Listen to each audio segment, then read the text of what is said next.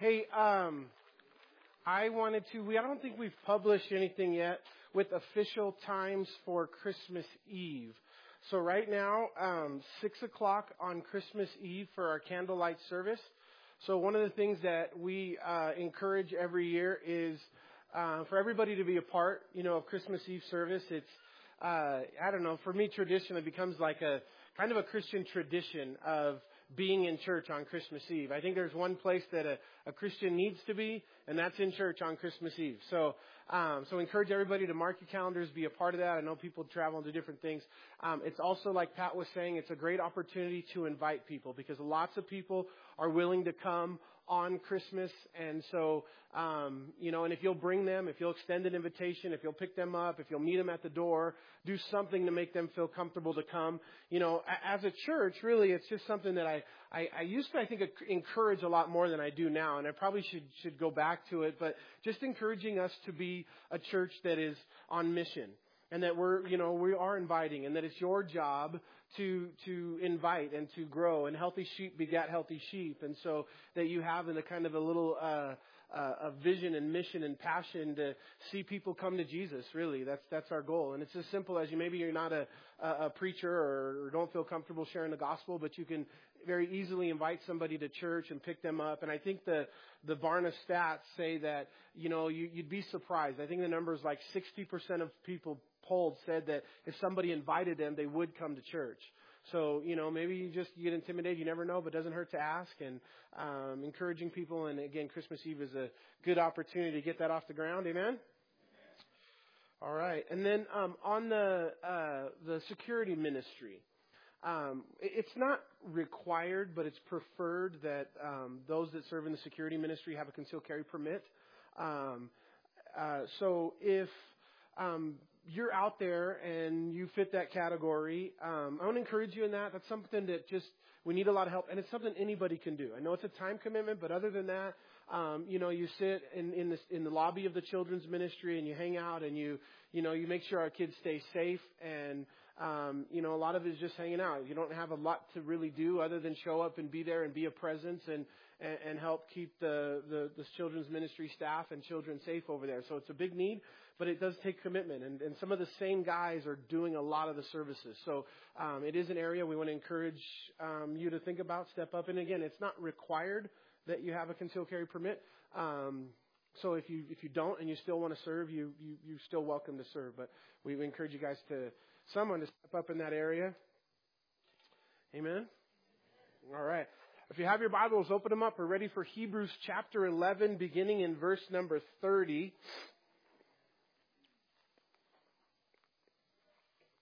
You know, this week has been, uh, or yesterday, I guess, was was kind of exciting. I got on the phone with uh, Lydia's dad yesterday. Pastor Gerald called me, called me to ask me for Pat's number, and he started just telling me about his week, and he was telling me about some of the things that God is doing. And as you know, um, we shared a couple weeks ago that our church here, and one of the things I do professionally is I I work for CBI, Calvary Bible Institute.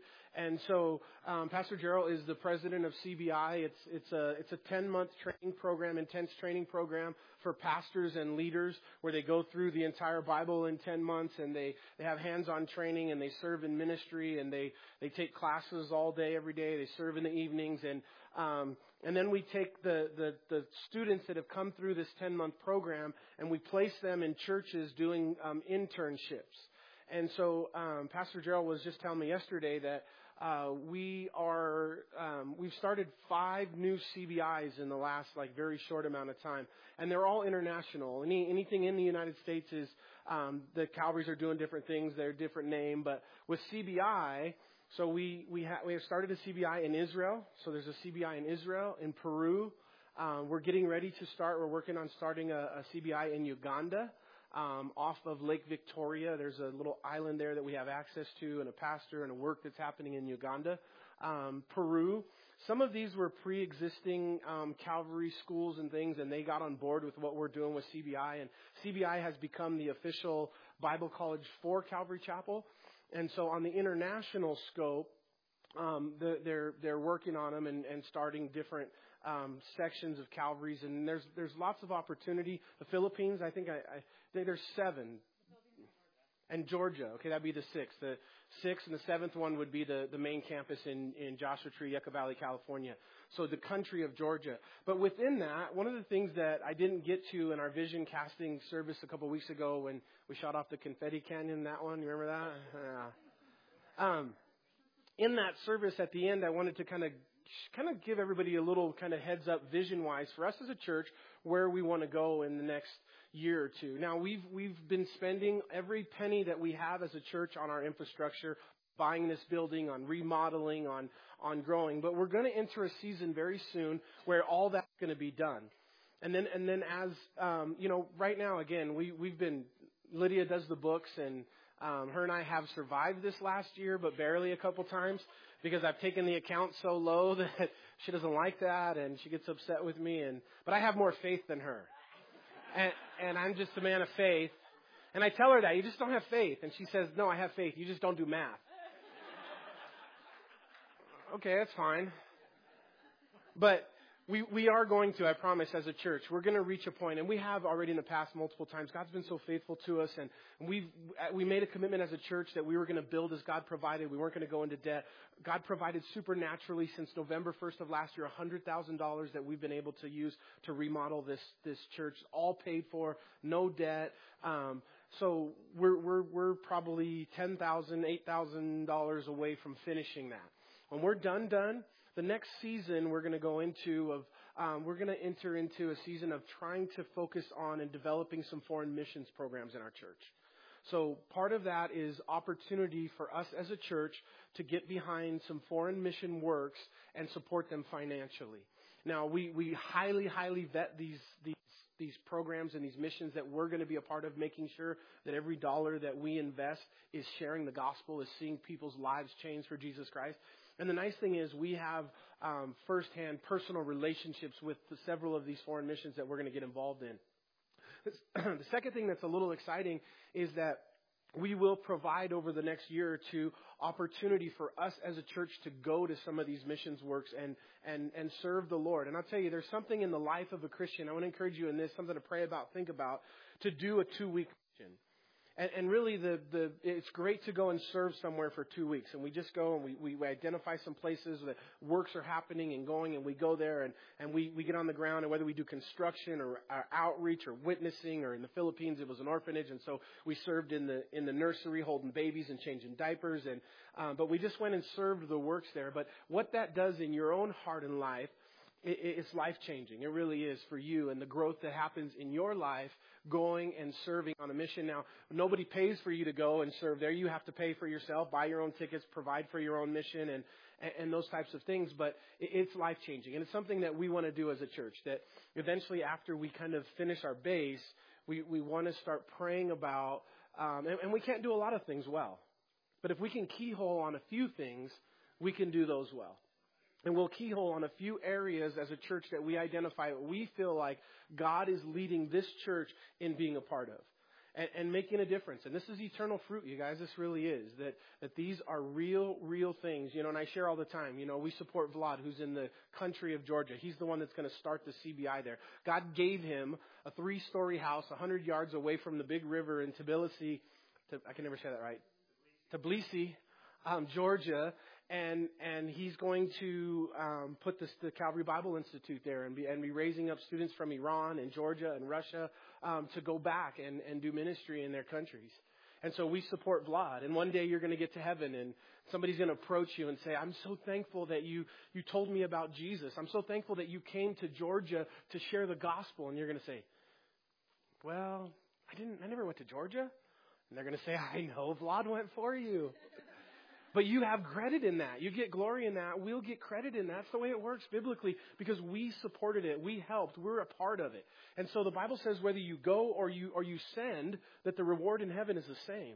So there is some real, real value in that. And again, there, there's value in us being able to do works on foreign missions. There's also opportunity and value in us being able to send folks who want to do some short-term missions trips to go and, and serve in some in some short term missions. Do you know how full time missionaries are made?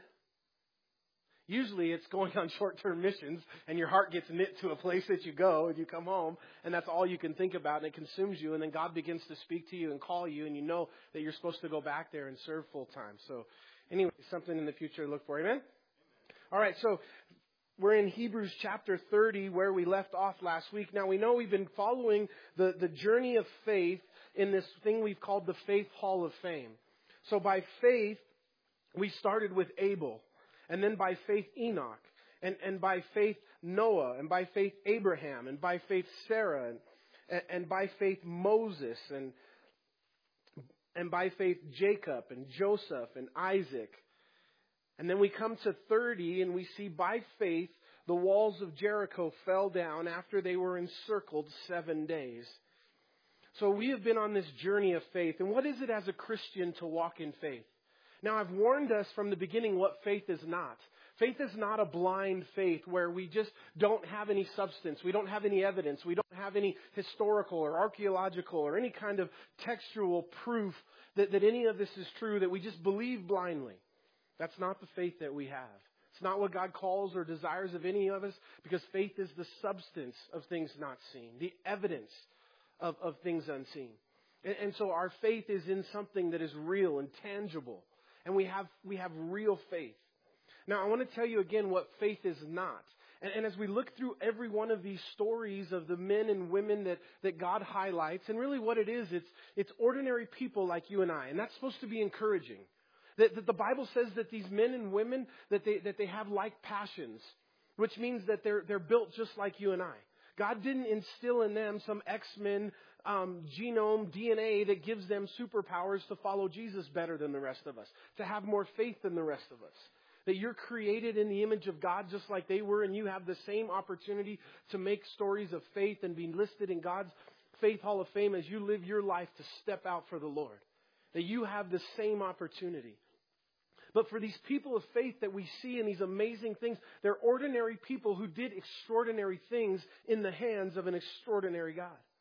They're the testimonies of, of amazing feats of miraculous and, and supernatural things that were done by faith, every one of them. Every one of them astonishing. You know, so many times I think that, that most of us, if, if you consider yourself a Christ follower, and even if you're a, a nominal student of the Word of God, you, you don't have any problem seeing the, the Red Sea parting and believing in those things. Seeing Jonah in the whale and, and Noah on a boat. Seeing Daniel in the lion's den and God closing the mouth of the lions of the lions.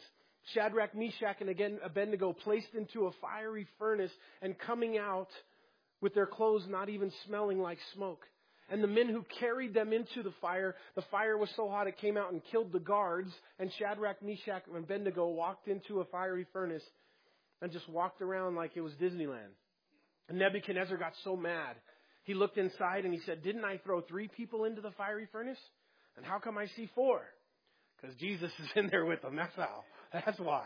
That's why you see four. And we, we, we can believe these things, but we, we can't necessarily believe that God can show up in your life and do the same thing. That God can show up in your life and, and pay your light bill. That God can show up in your life and, and, minister to somebody in your life that's hurting or needing or whatever the giant and the thing is in your life. And, and the purpose of these stories is to tell you that you can trust God. So don't let these things have any kind of disconnect, that, that there's a reason for this faith hall of fame. And every one of these stories are supposed to encourage us. These people were not super giants. They were normal people that did extraordinary things in the hands of an extraordinary God. And you're normal people that if you place your hands into the hands of an extraordinary God, God can absolutely do extraordinary things in your life. Do any of you believe that you're not capable or able of, of serving the Lord or being used by God in, a, in an extraordinary way? It's just not true. You, you are capable.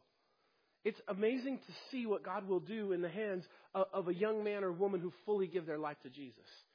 The issue is not never what God can or wants to do through your life. The issue is always the same.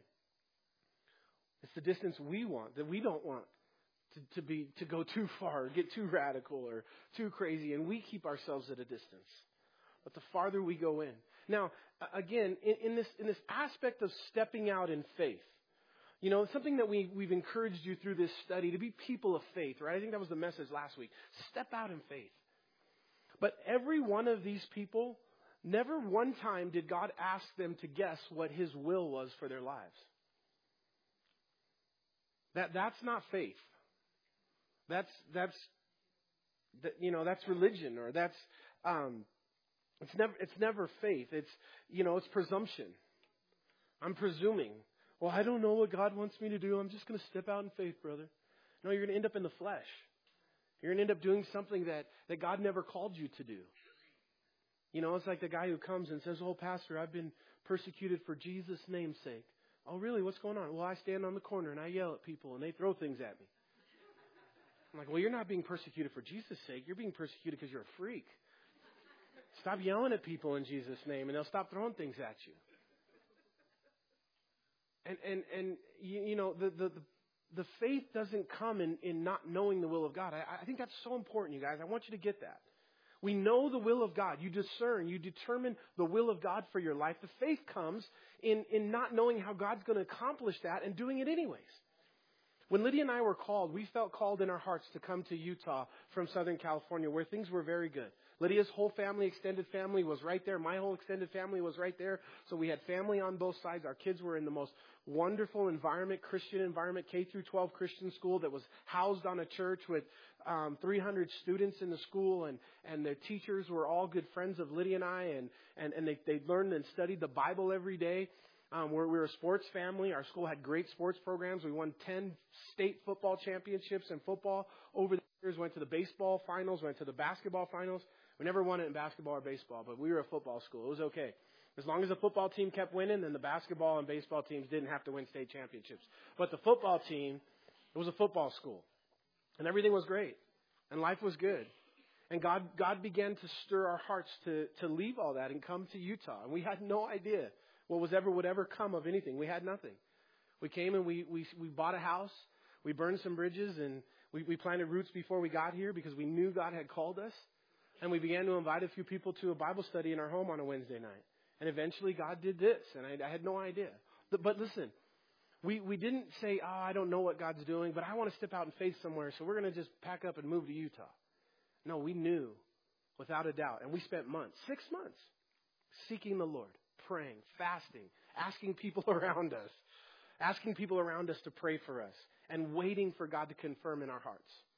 Well, actually, my wife's heart. My, he confirmed in my heart a long time ago. We were just waiting on her. But eventually, eventually, God was able to speak to her. And um, when, when God spoke to us both, because I wasn't coming unless God spoke to Lydia, apart from anything that I said or felt, that she had to know that she knew she was called to come to Utah. And, and, and when, when that happened, now we have opportunity to step out in faith. We know the will of God. We know what God wants. Now, are we going to be obedient? Are we going to take this challenge? Who knows? Maybe the people in Utah are going to hate me. Yeah, that's happened. I'm still here. But, you know, I don't know. Like, but we're going to come. When we, when we first found a storefront in, in, in, on Main Street here, when the church first started, it was $1,250 to rent what used to be just this one wing. There was a wall right here. And within two weeks before we had our first Sunday, God said we were supposed to rent this side. And, and, and I knew it was so it was so clear and so exciting. God said, "I want you to rent the other." Side. I had no money. The church literally had negative two hundred dollars, red two hundred dollars in our in our church account, and God said, "I want you to rent the other side."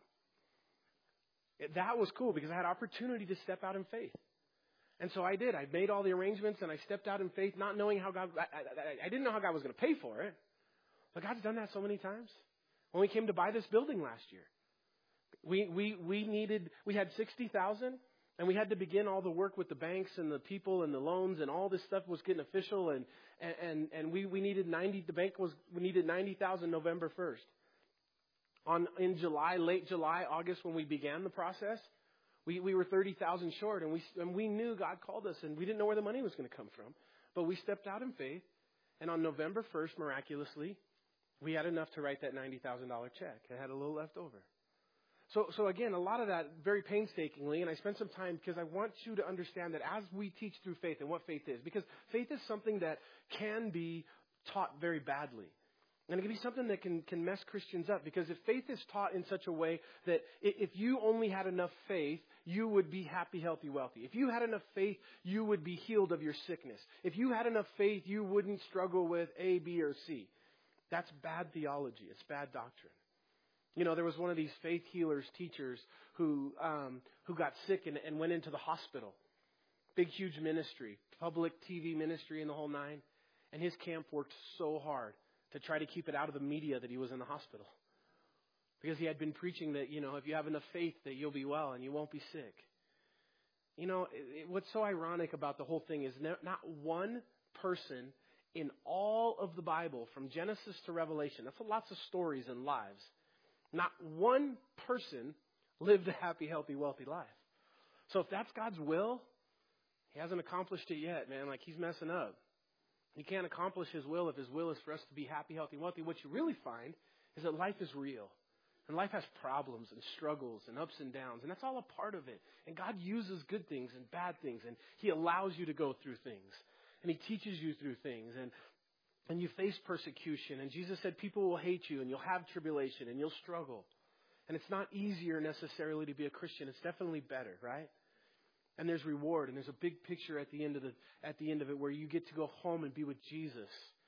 And you get to spend eternity in the in the presence of God in, in, in real paradise, in real heaven. Amen. Amen. All right, so I better read some verses.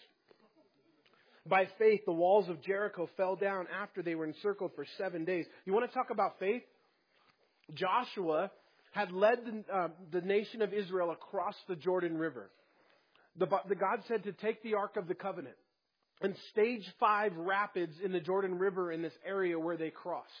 And God said, I'm not going to stop the water until the priest steps into the water with, with his with his foot, and everywhere that the priest put, put, puts his foot, he'll walk on dry land in this place I've given you. And they're on the other side of the Jordan River. They're going to cross in the area where today is modern day Jericho.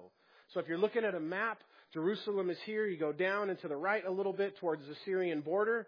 Um, not Syria. Syria's up here. This is Jordan, the Jordanian border, and is a place called uh, Jericho. And that would have been near the spot where the nation of Israel crossed the first conquest they had after they left Egypt, wandered in the wilderness for 40 years, crossed over the Jordan River, was Jericho. And so Joshua and the priests lead out and they step into the Jordan River and the Jordan River begins to become dry, walled up to their right and the water begins. And so God had to miraculously stop the water miles way up river and know the exact time they were going to step out in faith and step in the water. And miraculously, the water of the Jordan River begins to stop and begins to wall up. And, the, and two million Jews walk through across the Jordan River into the promised land on dry land. They picked up 12 stones from the Jordan River and made an altar on the other side. And when Joshua gets to the other side, they're going to begin a conquest. And the book of Joshua reads like um, war after war after war. When you read through the book of Joshua, I remember Lydia one time telling me, and, and she reads it every year through her one year Bible. And she said, Yeah, the book of Joshua is so bloody. I like it. I think it's a great book. But as, the first part is first 10, 11 chapters, lots of stories and things happening. And then the, the, the second half of the book, so much of just conquest after conquest, victory after victory, after slaughter after place where they went through and they, they, they had all of these wars. Well, the very first one was a city called Jericho. New, new group of people. I don't know how you wander around the wilderness in, in, in Egypt for 40, in the Sinai for 40 years and become trained soldiers. But they had an army. Maybe they did some training while they were there. And then the first big battle, walled cities of Jericho, most fortified city in the in Canaan. Walls 30 feet high and 15 feet thick, houses built into the walls. And, and, and the Lord shows up to Joshua and he says, Joshua, I, I, I want you to, to, to take Jericho as, an, as part of the inheritance. And he said, Here's the plan of how you're going to take Jericho. He said, On the first day, I want you to get the priests and the worship team and put them out front. And I want you to march around the city one time on day one.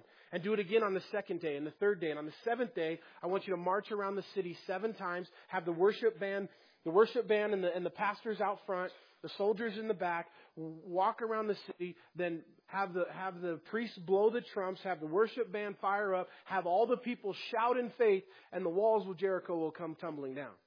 You want to talk about a step of faith? Joshua had to go back and tell his generals what the war plan was. So he gets back to the war room. And his generals are there with their ribbons on and they're ready for the war plan. He's like, man, I just been with God. and they gave me this amazing war strategy. And they're like, oh yeah, what are we going to do? Are we going to wall up the city? Are we going to starve them out? Are we going to go over the top with ladders and come in with our archers? How are we going to do it, Joshua? And he says, um, we're going to put the worship team and the pastors out front. And we're going to praise the Lord and sing worship songs and, and, and dance around the city, you know, kind of wiggle while we walk around the city. And then on the last day, we're going to yell. And then the walls are going to fall down. We're going to go in and kill them. That's faith.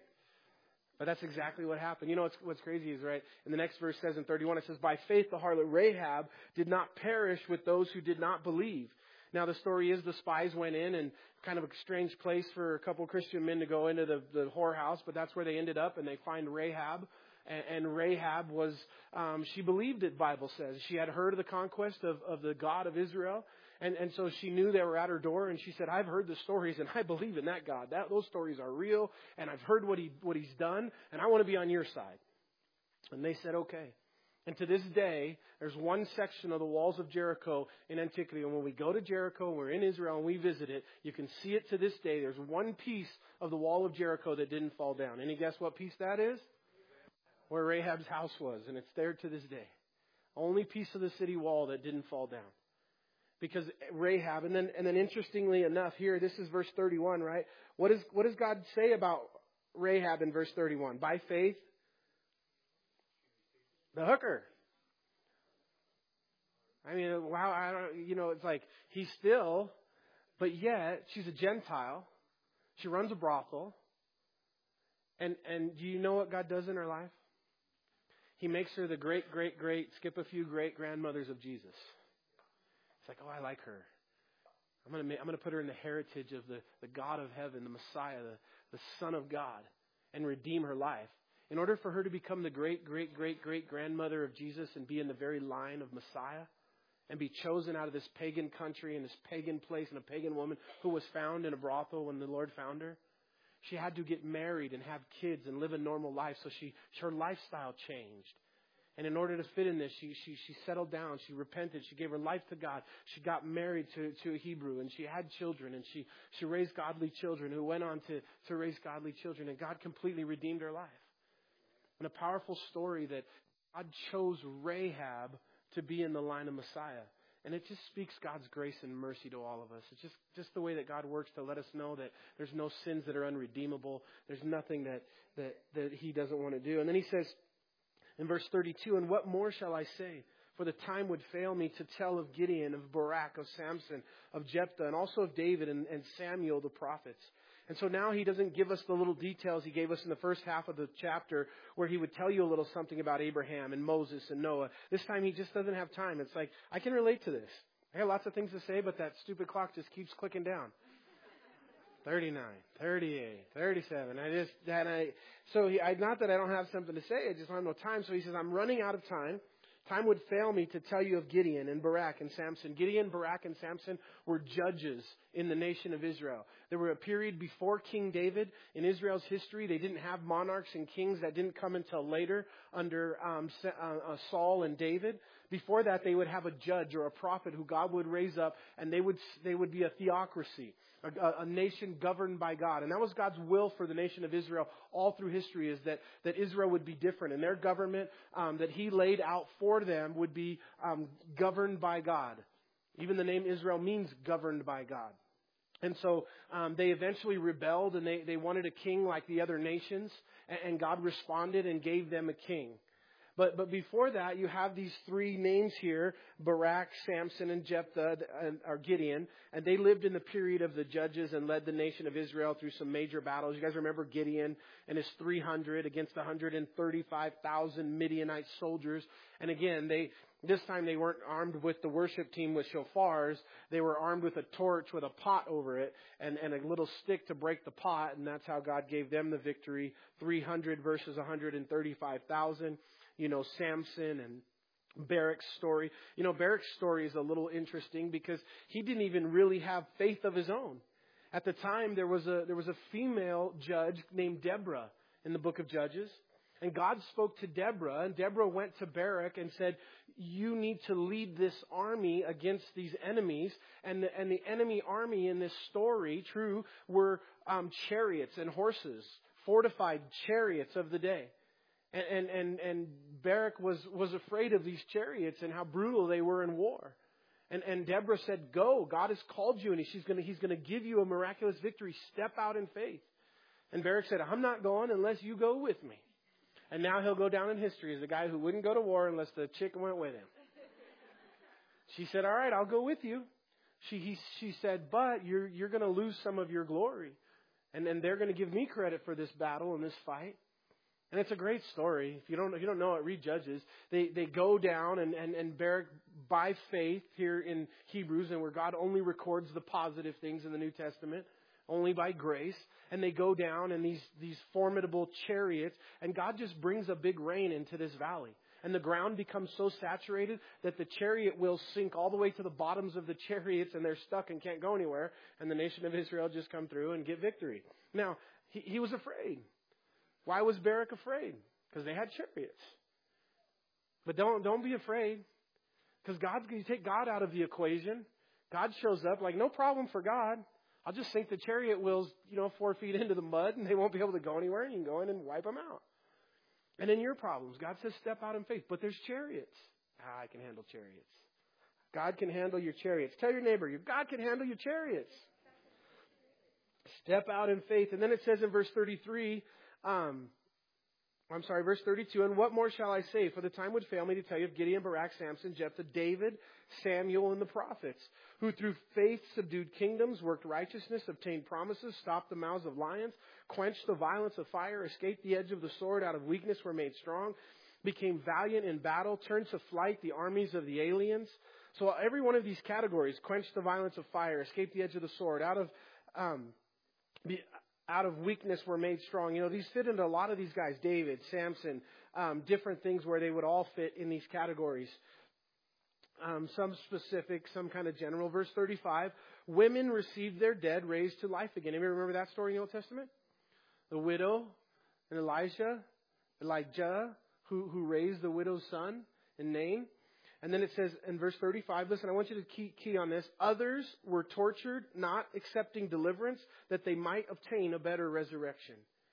These, these were tortured for their faith. In the first century, six million Christians were killed by the, the, the, the, the I, was, I keep wanting to say pharaohs of Rome, not the pharaohs of Rome, the Neros of Rome. Six million Jews in the first century. First hundred years of the of the birth of the early church, six million Jews lost their, their lives for their faith. In the last ten years, we've lo- more Christians have been killed than all of history combined. So we've we've far surpassed that now. You know, we and we miss it here in the West oftentimes. Two million Syrian Christians in the last five years displaced or killed in the genocide that took place in Syria in the last five, seven years. You know, try, try taking a Bible to Saudi Arabia and standing on a corner near Mecca and preaching the gospel. You will go on a diet. Because in about 45 minutes, you'll be in Chop Chop Square where they'll be taking your head off. And you'll be a head lighter. We, we don't experience the kind of persecution here in the United States, but it does exist and it is real. And to this day, and in this time that we live in right now, more Christians are dying for their faith than any other time in human history, the persecution. In so many of these, these countries around the world where there's no religious freedoms and we don't face them. But for these people, they were tortured, and it says that they didn't renounce their faith so that they would obtain a better um, resurrection. Read it. I want you to key on it. Verse 35, second half. Otherwise, were tortured, not accepting deliverance that they might obtain a better resurrection. You know, I used to ask myself about this whole concept, right? Like, and again, it's not something we'll face. But you know, the old, the old thing where you're being tortured and all you have to do is renounce your faith in Jesus and we'll stop. You know, ISIS has actually done this, right? ISIS will give you an opportunity. If you'll renounce your faith, then, then they'll let you go. But if you won't renounce your faith, they'll kill your children in front of you. And, and, and you still won't renounce your faith, then they'll start raping your wife or your sister or somebody in front of you and, and all of these things. And then eventually they'll chop your head off in an orange vest on, on TV and air it if you won't renounce your faith. And, as you watch this, you know, sometimes I ask myself, like, does, is it, does it matter? Like, what if you just gave him lip service? Does God really care? Oh, yeah, okay, I renounce my faith. Okay, you can go. Now I can go on and serve Jesus. And or did I? Is, is there is there some value in receiving and being tortured, being having my fingernails ripped out, burned alive, whatever they do. You know, these torture methods are sick and, and twisted, right? And I'm being tortured. Am I supposed to? Does God really desire? Is it God's will for me to not renounce my faith even in torture? And I, I just kind of pondered the idea, the question. And, and I think this kind of gives me a biblical answer to that question. I think, I, I don't think we're supposed to renounce our faith. I believe God's going to give you the grace, and, and, and, you know, by the grace of God, none of us in here probably ever going to have to deal with this or, or, or, or suffer it.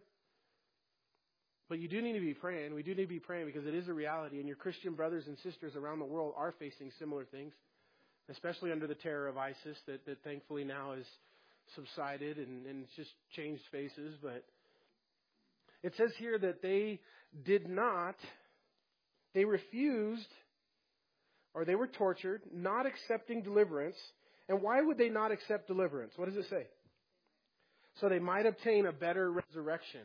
So uh, there's a better resurrection. There's some better fruit. There's reward. There's one of the crowns the Bible talks about. There's a crown of the martyr. That's one crown I don't want. There's seven crowns that God says you can earn when you get to heaven. The Bible says. I'll take six of them.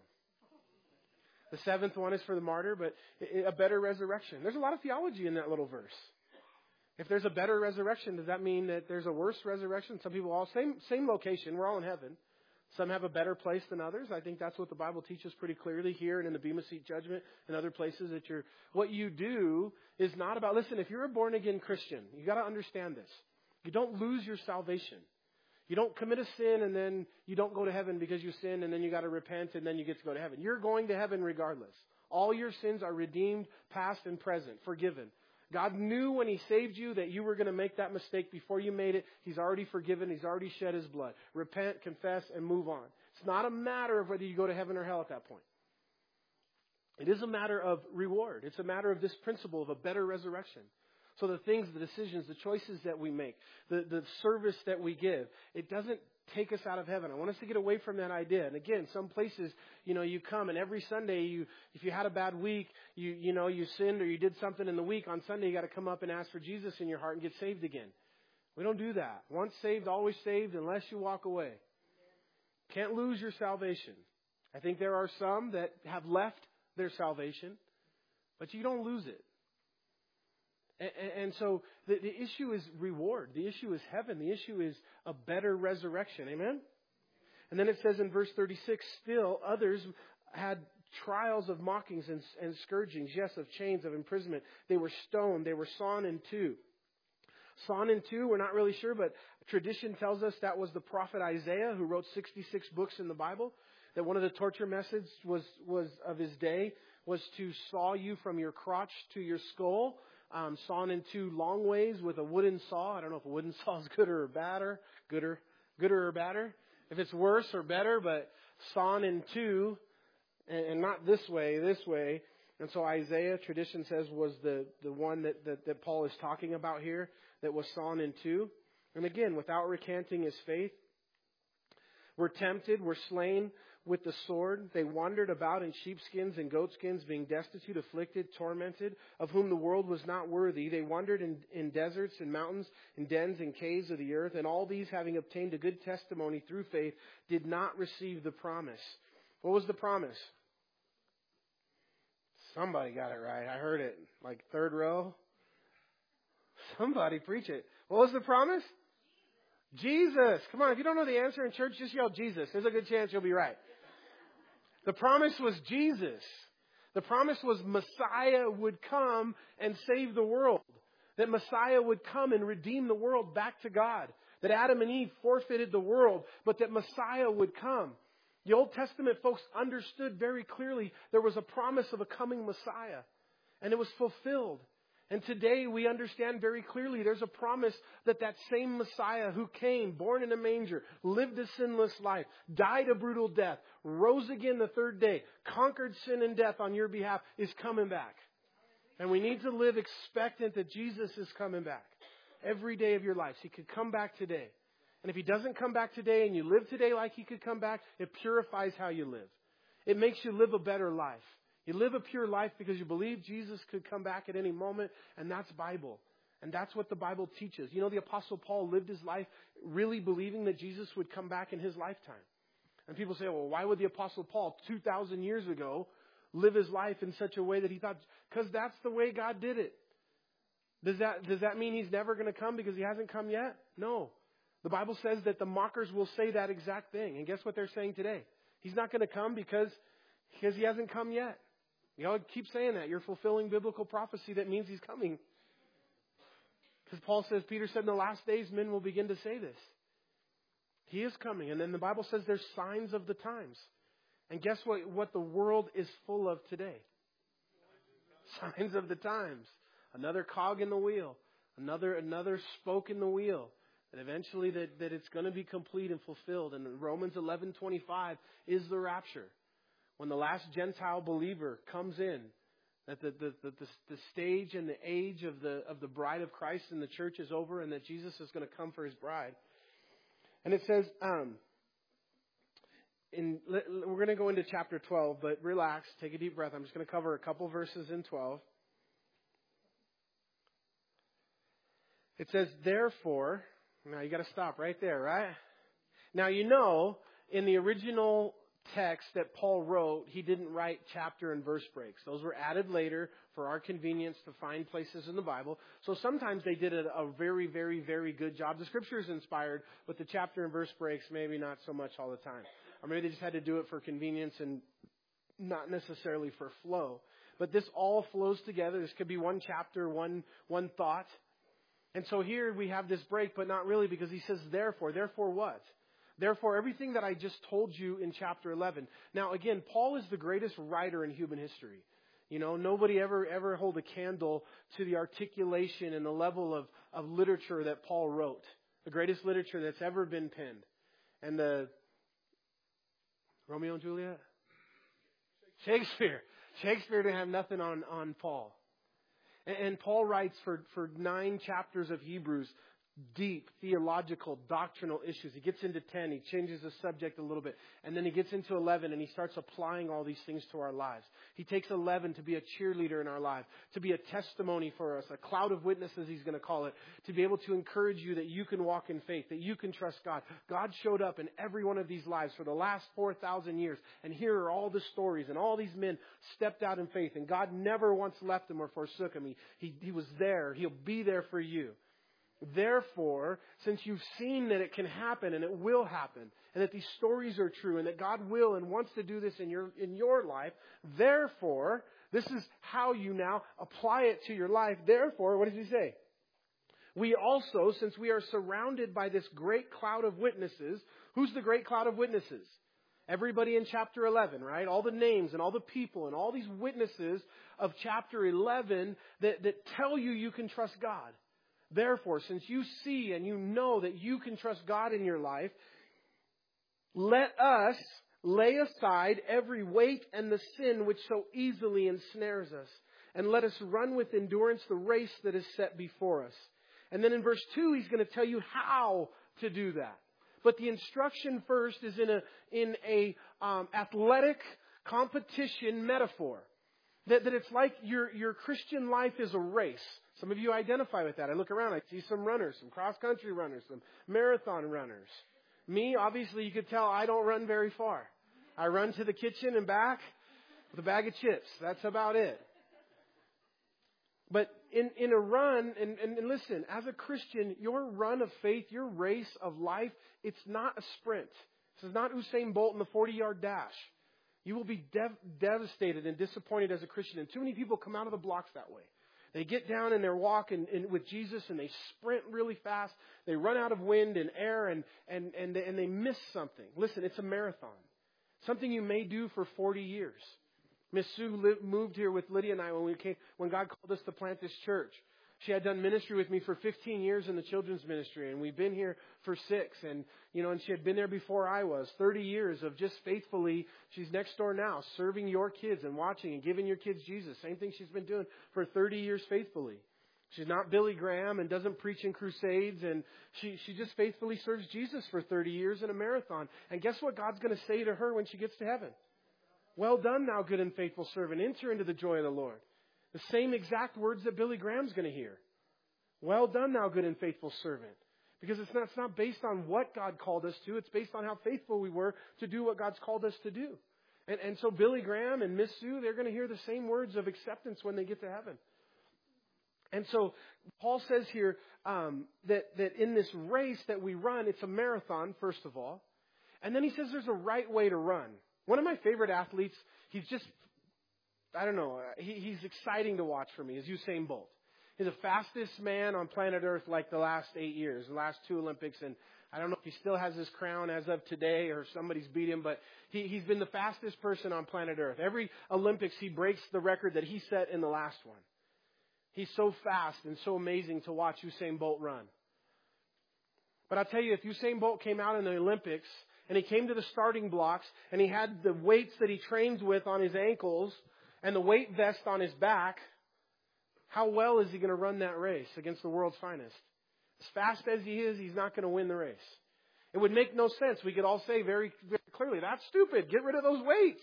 Why would you, why would you carry those weights down the racetrack? You're not going to win. Oh, I can wear them. You can wear the weights to run, sure, but you can't wear the weights to win. This runner was joining a, a, a running team, and he came to the running coach, and he said, "Coach, can I smoke and run?" And the coach said, "Yeah, you can smoke and run." He said, "You can't smoke and win, but you can smoke and run because it's a hindrance to your race." And so Paul says here in the race of, of following Jesus to lay aside every weight and the sin which so easily ensnare us. I want you to understand and, and identify here there's a distinct difference between weights and sins. Now, sins, why does Paul make two categories? Weights and sins. In the book of Romans, he gives us the theology behind it. In the book of Corinthians, because there are two categories in life Sins that are listed here, lay aside the weights and the sins. Sins are black and white. Seven different times in the New Testament, we get a list of deadly sins. Deadly sins is a worldly thing, but I thought I'd just kind of hit home a little harder. We get a list of the sins fornication, drunkenness, lewdness, lasciviousness, um, lying, stealing, those things, adultery, fornication, um, gluttony, on and on and on. These things are black and white. The Bible identifies them as sin. If you're doing these things, they're sinful. Anger, malice, wrath included in the list. Seven times the, the, the list is listed. So read the list. Any sex outside of marriage is sin. If you're getting drunk, it's sin.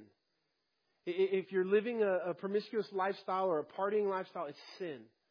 Those things are black and white. Now, there's other parts of life that Paul here talks about in this particular instance as weights. What would be a weight? That's not necessarily a sin. Listen, there are some things the Bible says that are sin for me that are not sin for you. Some things that if I do them, I'm sinning against God. If you do them, you have liberty, and vice versa. Anything that God has told me to stop doing is, is sin for me. For example, I, I, I, I got a job at the school at the, where we were, coaching golf. Now, I know nothing about golf. I'd never played golf before. I was a glorified bus driver. Um, I brought in swing coaches and I, and I managed the kids. But I got to play free golf every day. And, and, I, and I got to like take the classes along with the kids and I started playing golf later in life. Because our golf coach quit in the middle of the season. And I did it for a couple years. And, one Saturday, I'm driving down to play golf. The boys were all young. Um, Luke, Nate, and Caleb were all born, probably all under five years old. And Lydia's home with the boys, and I'm on my way to play golf. And the guy sitting next to me is in a competition for a hole in one competition. You go down, you pay a dollar a ball, and you hit a bunch of balls, and if you get really close, it qualifies you for the next thing. And these guys go down and throw hundreds of bucks and hit all these balls, and eventually they they get in, and he, he got second place in the competition. It's it's the Nabisco Classic, which is part of the LPGA. They get they give away cars and stuff for this amateur hole in one competition if you make a hole in one at the thing. And, and and he won the competition a couple of years ago. And he had spent so much of his life getting good at golf. And I'm driving down to play golf on a Saturday, Palm Springs, the golf mecca of the world. And um, Lydia's home with the kids, and I just get convicted, and I just know I'm not supposed to be in that car. And I'm thinking to myself, man, if I follow the lifestyle of the guy that's driving and all this stuff and listening to him, he's a great guy. Dude loved Jesus. He taught fifth and sixth grade at our church faithfully. But I'm like, when I get to heaven and, I stand before Jesus, he's going to say, what did you do? What did you give? And I, what I don't want to say to Jesus on that day is, I got really good at golf. I could play scratch golf. No, I needed to get my butt home.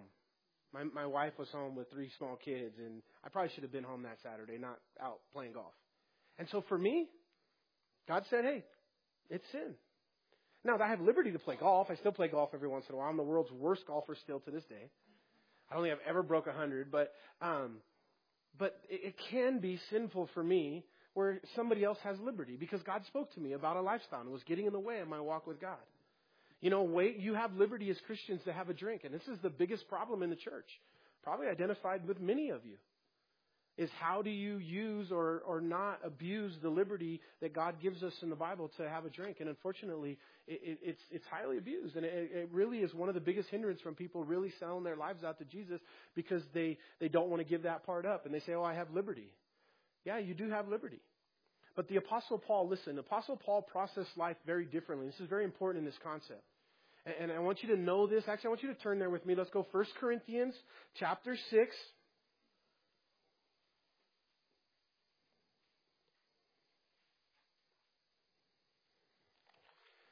Beginning in verse number 12. There's a little progression through Corinthians. 1 Corinthians 6:12. Now listen, Paul never you guys are still looking and turning pages, but I want eyes, so I'm going to wait for you. Okay, we got eyes? Okay, listen, Paul never processed life like this. What is what can I get away with and what is what is what can I what is sin? What in life is is liberty and I have it so I can do it and it's cool, God's it's not sin against God and and, and I can live it. Paul never looked at life that way. These are black and white. I won't do these. This is what I want to do. Paul looked at life like, forget whether it's sin or not. Is it helpful to me? Is it helpful to my race? You know, am I am I eating the vitamins? Am I am I taking care of my body? Usain Bolt just comes. He doesn't just come out and and and run a seven second forty yard dash. No, forty. yeah.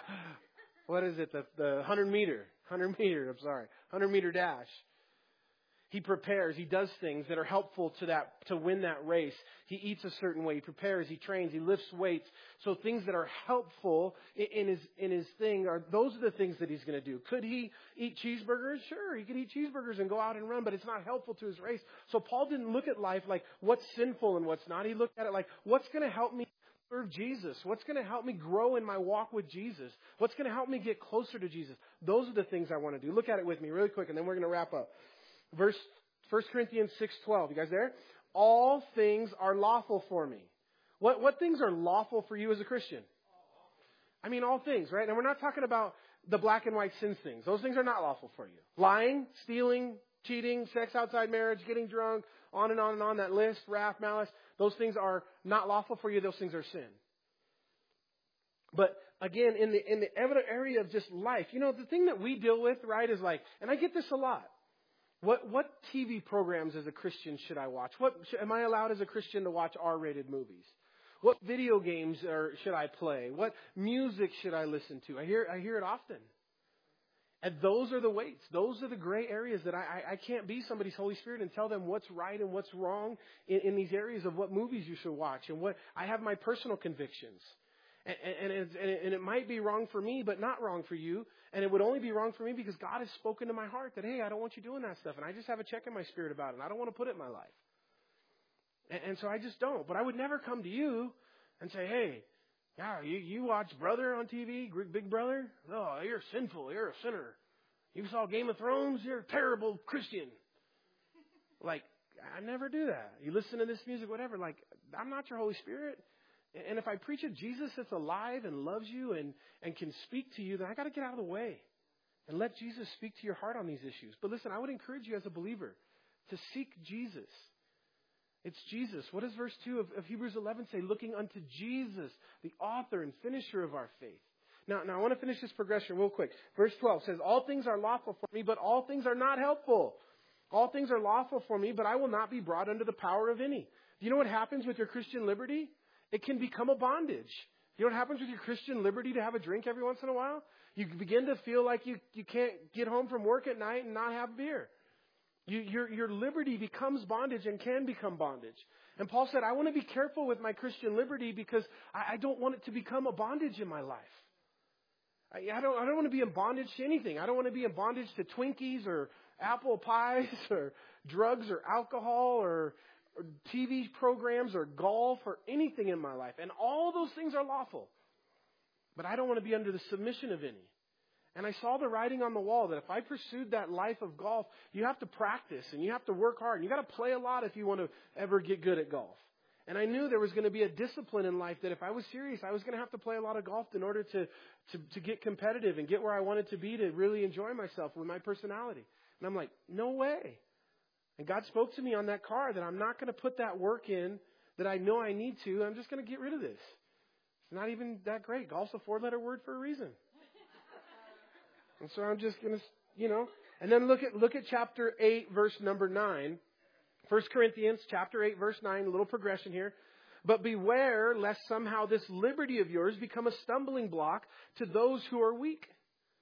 So listen, you also have Christian liberty, but Paul says if your Christian liberty causes a weaker brother to stumble into sin, then, then that's something also you want to consider in, in, in what you do. So you have liberty to have a drink, and, you, and you're not a former alcoholic and never have had a problem with alcohol. You can drink one beer and, and, and not get drunk and be good and, and have a glass of wine with dinner with your wife, and it's not sin, and it's fine. But if you have that glass of wine with your with your wife at dinner and, and, and, and your neighbor or your Christian friend comes who's just recently got delivered and, and, and has been through rehab for alcohol and sees you drinking and that causes them to stumble, and Paul says, I don't, I don't want to do that either. I don't want I don't want my liberty stumble a weaker brother. So I got to watch that. And then the last part of the progression is chapter 10, verse 23. Just turn to page one. It's in 1 Corinthians. Kind of says the same thing. He says, listen, all things are lawful for me, but not all things are helpful. All things are lawful for me, but not all things edify. Chapter 10, verse 23 of 1 Corinthians. All things are lawful, but all things are not helpful. All things are lawful for me, but not all things edify. So Paul says, those things don't edify. I just don't want to do them because they don't help me. And if we process life that way, you know, if we didn't want to live Christianity just right on the edge, how close to hell can I get and go to heaven? Woo, feels kind of good. You know, like get away from the edge and, and, and we don't want to live our lives that way. There's no blessing there. You know, and unfortunately for too many Christians, we live with one foot in the world and one foot in the church. And we, we know enough about Jesus. We believe enough in Jesus. We know it's true that, but, but yet we don't want to take that foot out of the world. And so we have one foot in the world that's miserable because we have the other foot in church. And the foot that's in church is miserable because the foot that's in the world is uncomfortable. Just get your stinking, stinky feet out of the world and put them both in the church. Put them both in Jesus. And then you won't have to live in that misery and walk on that edge. Let's go back to Hebrews real quick and we're done. We are done. But I'm not going to finish without reading verse number two at least. 11.2. How do we do this? How do we get rid of the weights and the sins which so easily ensnare us? How fast, how fast does this stuff at Paul say ensnare us? How hard or easy? It says easily ensnares us. These weights, these sins, they can easily ensnare our walk. Maybe here's a challenge before we get to verse 2. Maybe you guys in here, between you and Jesus, would identify something in your life today, this morning, this Sunday, that can be a weight. You don't got to tell anybody, just between you and the Lord. I'm not asking anybody to come up and confess their weights to me or their sins to me. Just, just identify something. Take this verse and, and, and put it in your grocery bag and make a difference in your life this week. Identify a part of your life that may be a weight. And, and, and again, make sure God spoke that to you and that, that, that God has confirmed that. And if there's something in your life that, that you've identified or God has helped you identify as a weight, then lay it aside, as Paul says. Now, how do you do that? Verse 2 tells you looking unto Jesus. It's Jesus, baby. Jesus, Jesus, Jesus. You just can't fake that. It's Jesus that has the power. It's Jesus that heals. It's Jesus that changes. It's Jesus that delivers. It's Jesus that, that, that has real power to be with you 24 7 and to speak to you, to encourage you, to correct you, to love you. And it's plugging into Jesus. It's talking to Jesus. It's reading the Bible. It's knowing Jesus more. Another sermon about read your Bible and pray? Yeah, that's all I got, you guys. Go to a different church if you want to hear a different message, because that's the only one I got. Read your Bible and pray every day. Love Jesus. That's that's it. And then it says, um, looking unto Jesus, the author and finisher of our faith, who for the joy that was set before him endured the cross, despising the shame, and is set down at the right hand of the Father. So he endured the cross. He didn't like it. sweat great drops of blood in the Garden of Gethsemane. But it says he endured the cross, despising the shame. They spit on his face.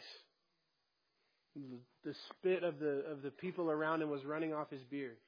They ripped his beard out of his face to cause pain. They put a bag on his head, and then they showed him their hands, and then they put a bag on his head, and they would take turns punching him blindly in the face, where he would take the full blunt of the blow, and then they would take the bag off his head, and they would say, Prophesy, prophesy if you're God. Which one of these hands is the one that punched you?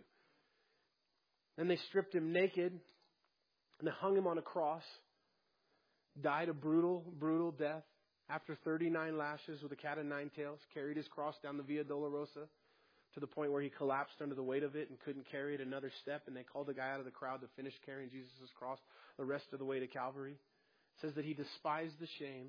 He endured the cross for the joy that was set before him. What's the joy? It's you. You're the joy. You're the prize.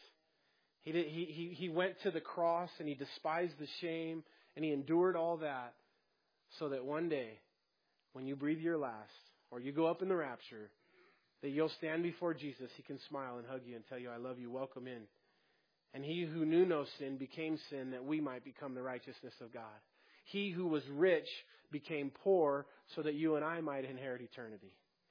And so for the joy that was set before Jesus, the joy was you and I. I think God gave Jesus a little glimpse of the joy on the cross in the worst, worst point in human history and in the agony of, of, of the separation that Jesus was anticipating, where, Psalm 22 says, My God, my God, why hast thou forsaken me? As God poured out all of your sins and all of my sins and all the sins of the world and all the wrath of God upon his Son on the cross.